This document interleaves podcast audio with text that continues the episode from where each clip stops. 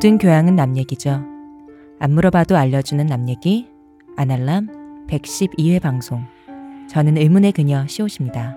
문화평론가 이동규 대표님은 없습니다. 홍대선 작가님도 없습니다. 첫 번째 뉴스입니다. 오늘 방송은 남양 특집입니다. 두 번째 뉴스입니다. 오늘 방송은 남양 특집입니다. 마지막으로 빅뉴스입니다. 오늘 방송은 남양 특집입니다. 아날람은 호텔스닷컴과 국내 최고 조건의 프로모션 페이지를 운영 중입니다. 국민카드 최대 15%, 농협카드 최대 15%, 마스터카드 최대 12%라는 초제한적인 조건입니다. 이게 과연 현실일까요? 지금 티스템 두피 클렌저와 두피 에센스를 검색해 보세요.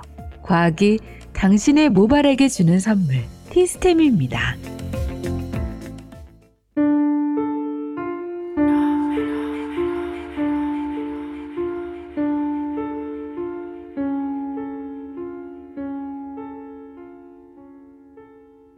아날람을 들으면서 남얘기닷컴에서 물건을 한 번도 구매하지 않으신 분 앞에는 홍 작가의 생명이 하나 이글스 유니폼을 입고 나타나 나는 행복합니다를 부른다고 합니다. 대마시안 샵에서 물건을 구매하시고 아날람을 클릭하신 분들에게는 이 대표의 12시 클럽 초대장이 날아올 수 있다고 합니다. 아날람 유튜브 구독과 페이스북 참여까지 하신다면 초대장이 날아올 확률이 조금 높아진다고 합니다.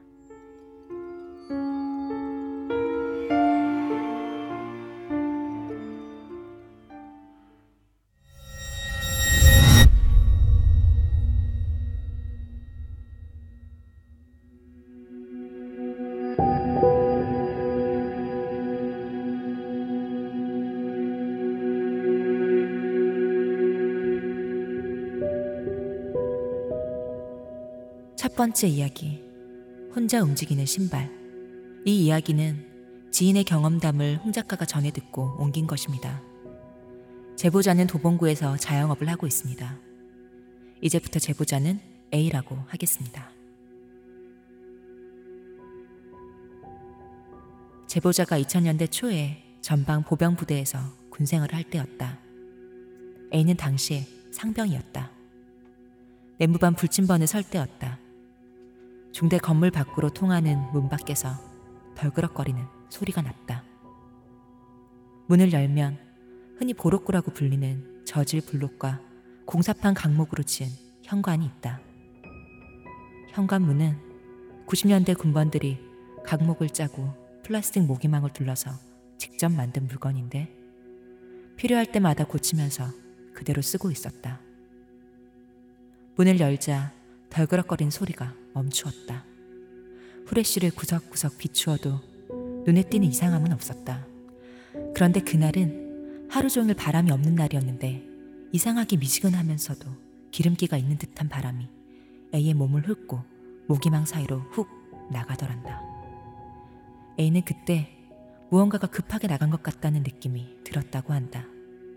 그리고 나더니 이상하게 오한이 들 정도로 찬 기운이 온몸을 휘감더란다.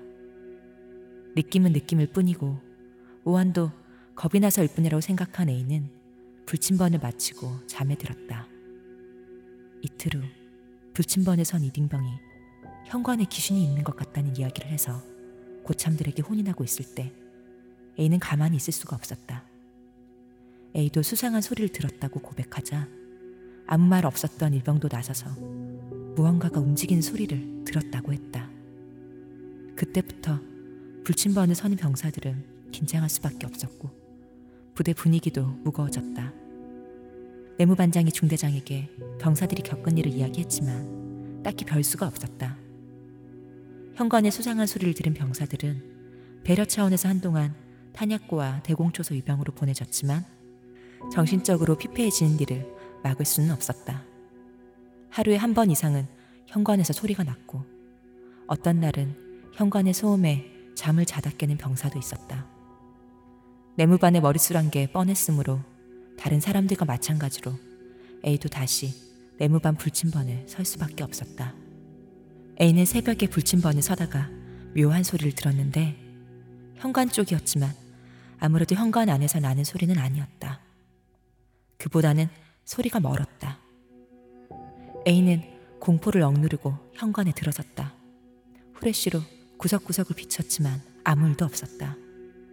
소리는 밖에서 나고 있었다. 누군가 걷는 소리 아니면 뛰는 소리였다. 그리고 A는 현관으로 통하는 문에 나무 걸쇠가 풀려 있는 것을 보았다. A는 모기망 사이로 후레쉬를 비추었다. 그의 눈에 들어온 것은 잘 보이지는 않지만 분명히 한 켤레의 신발이 사람도 없이 밖을 뛰어다니고 있는 모습이었다.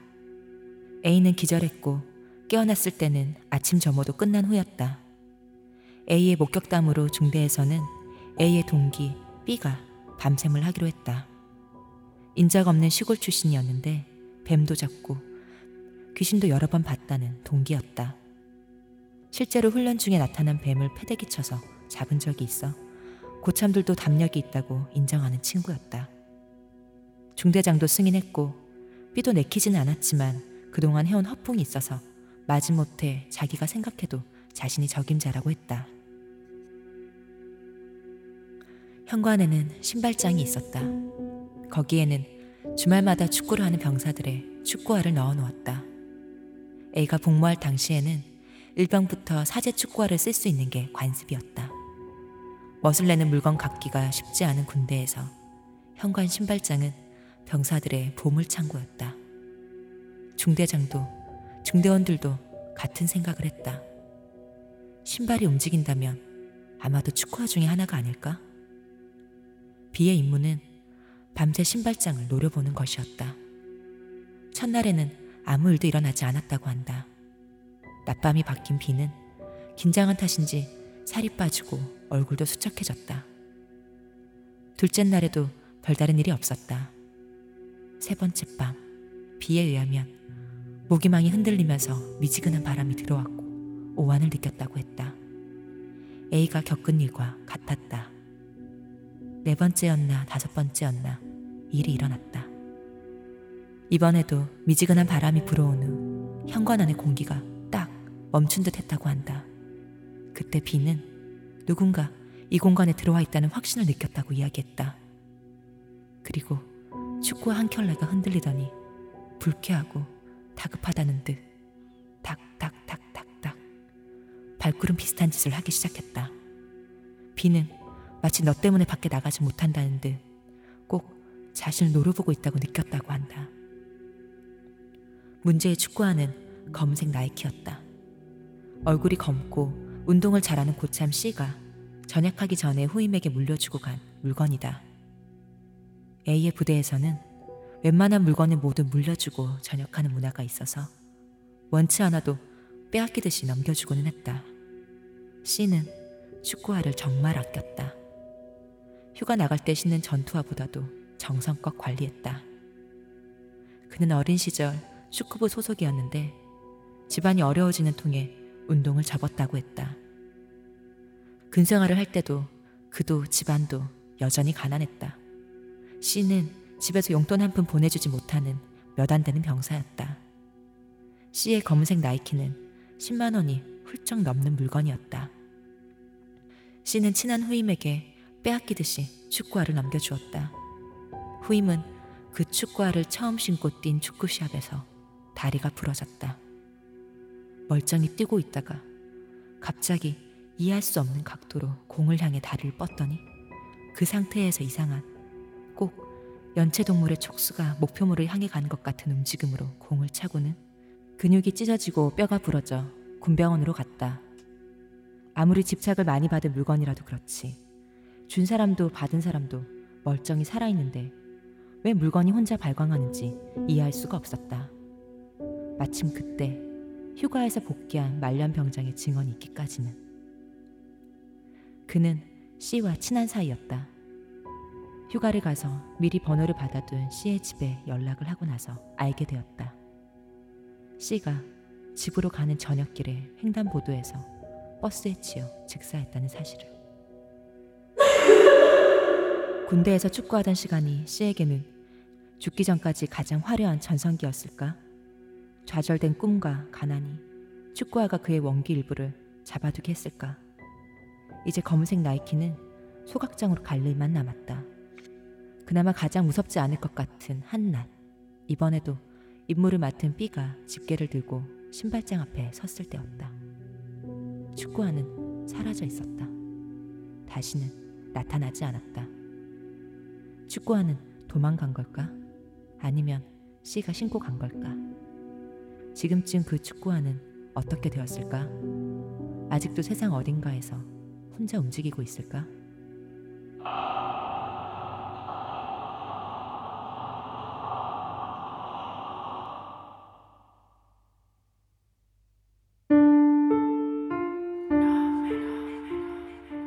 여러분 어떠십니까? 재밌으신가요? 제가 멀쩡한 여자로 생각되시나요? 그러면 두 번째 이야기 넘어가 보겠습니다.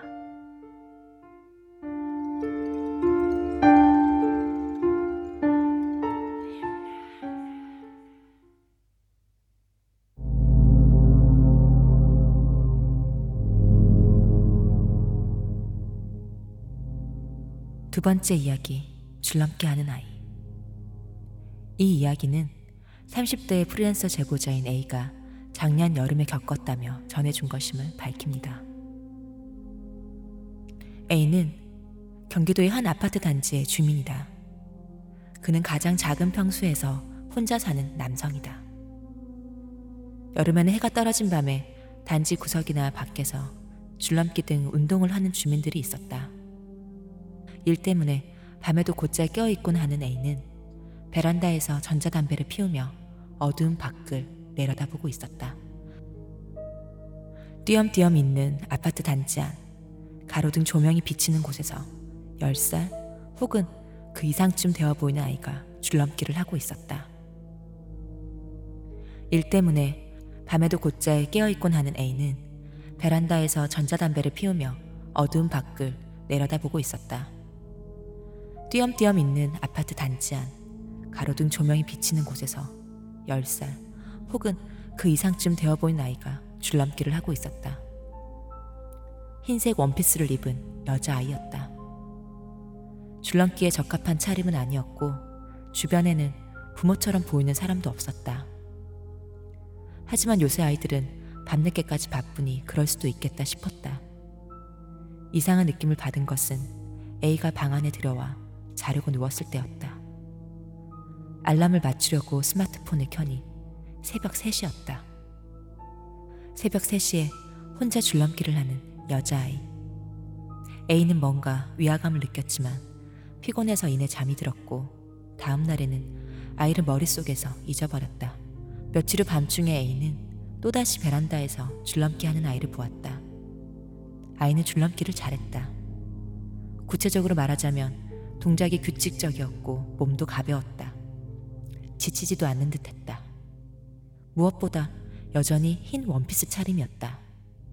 지금 생각하면 당연히 뭔가 잘못되었다고 생각해야 정상인데 이상하게도 그때 A는 밤마다 여자아이를 아무렇지 않게 바라보았다.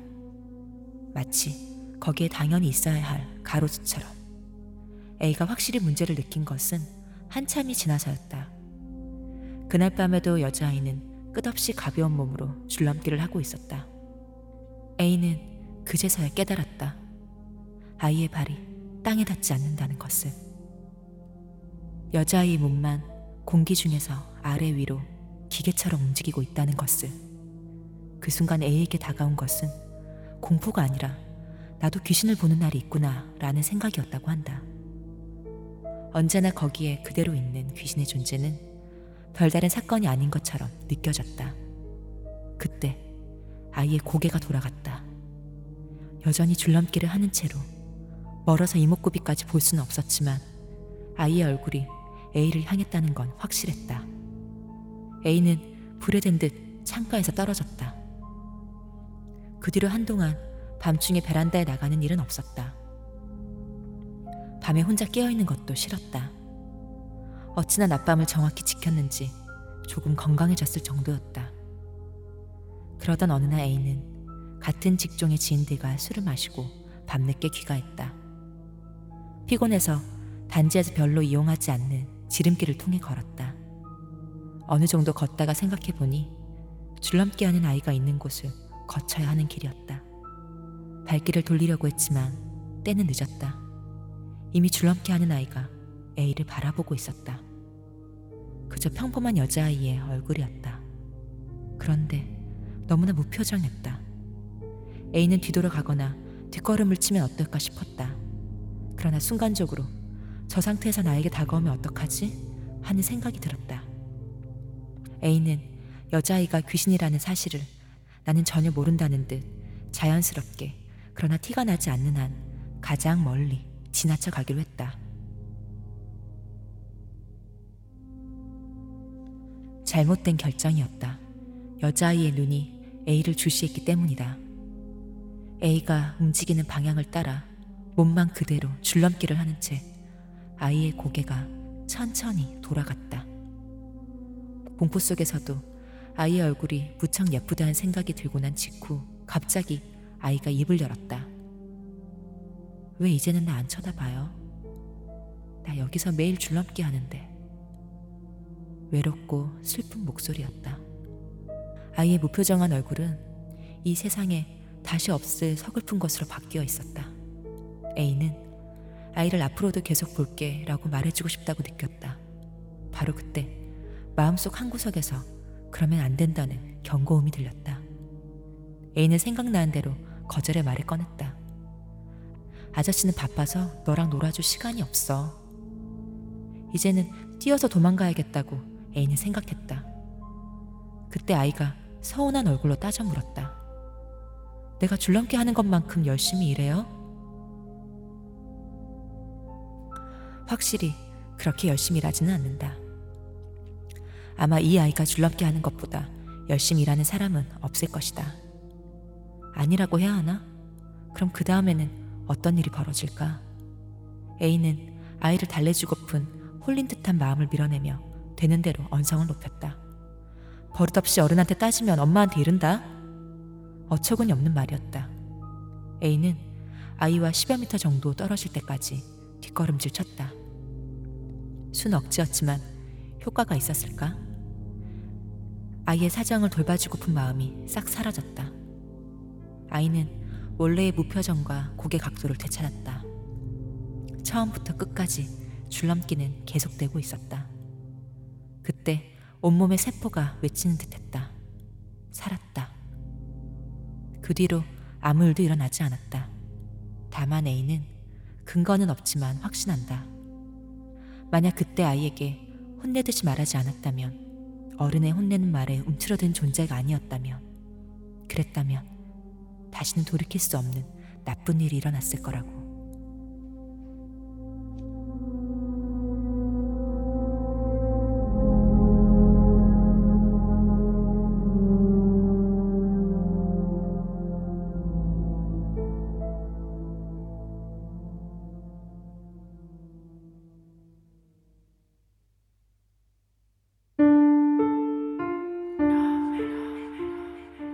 여러분, 오늘 의문의 그녀 시옷 혼자서 들려드리는 무서운 이야기 여기서 마칩니다. 저는 내일도 그리고 모레에도 다시 돌아옵니다. 여러분, 기쁘시죠? 아니라고요?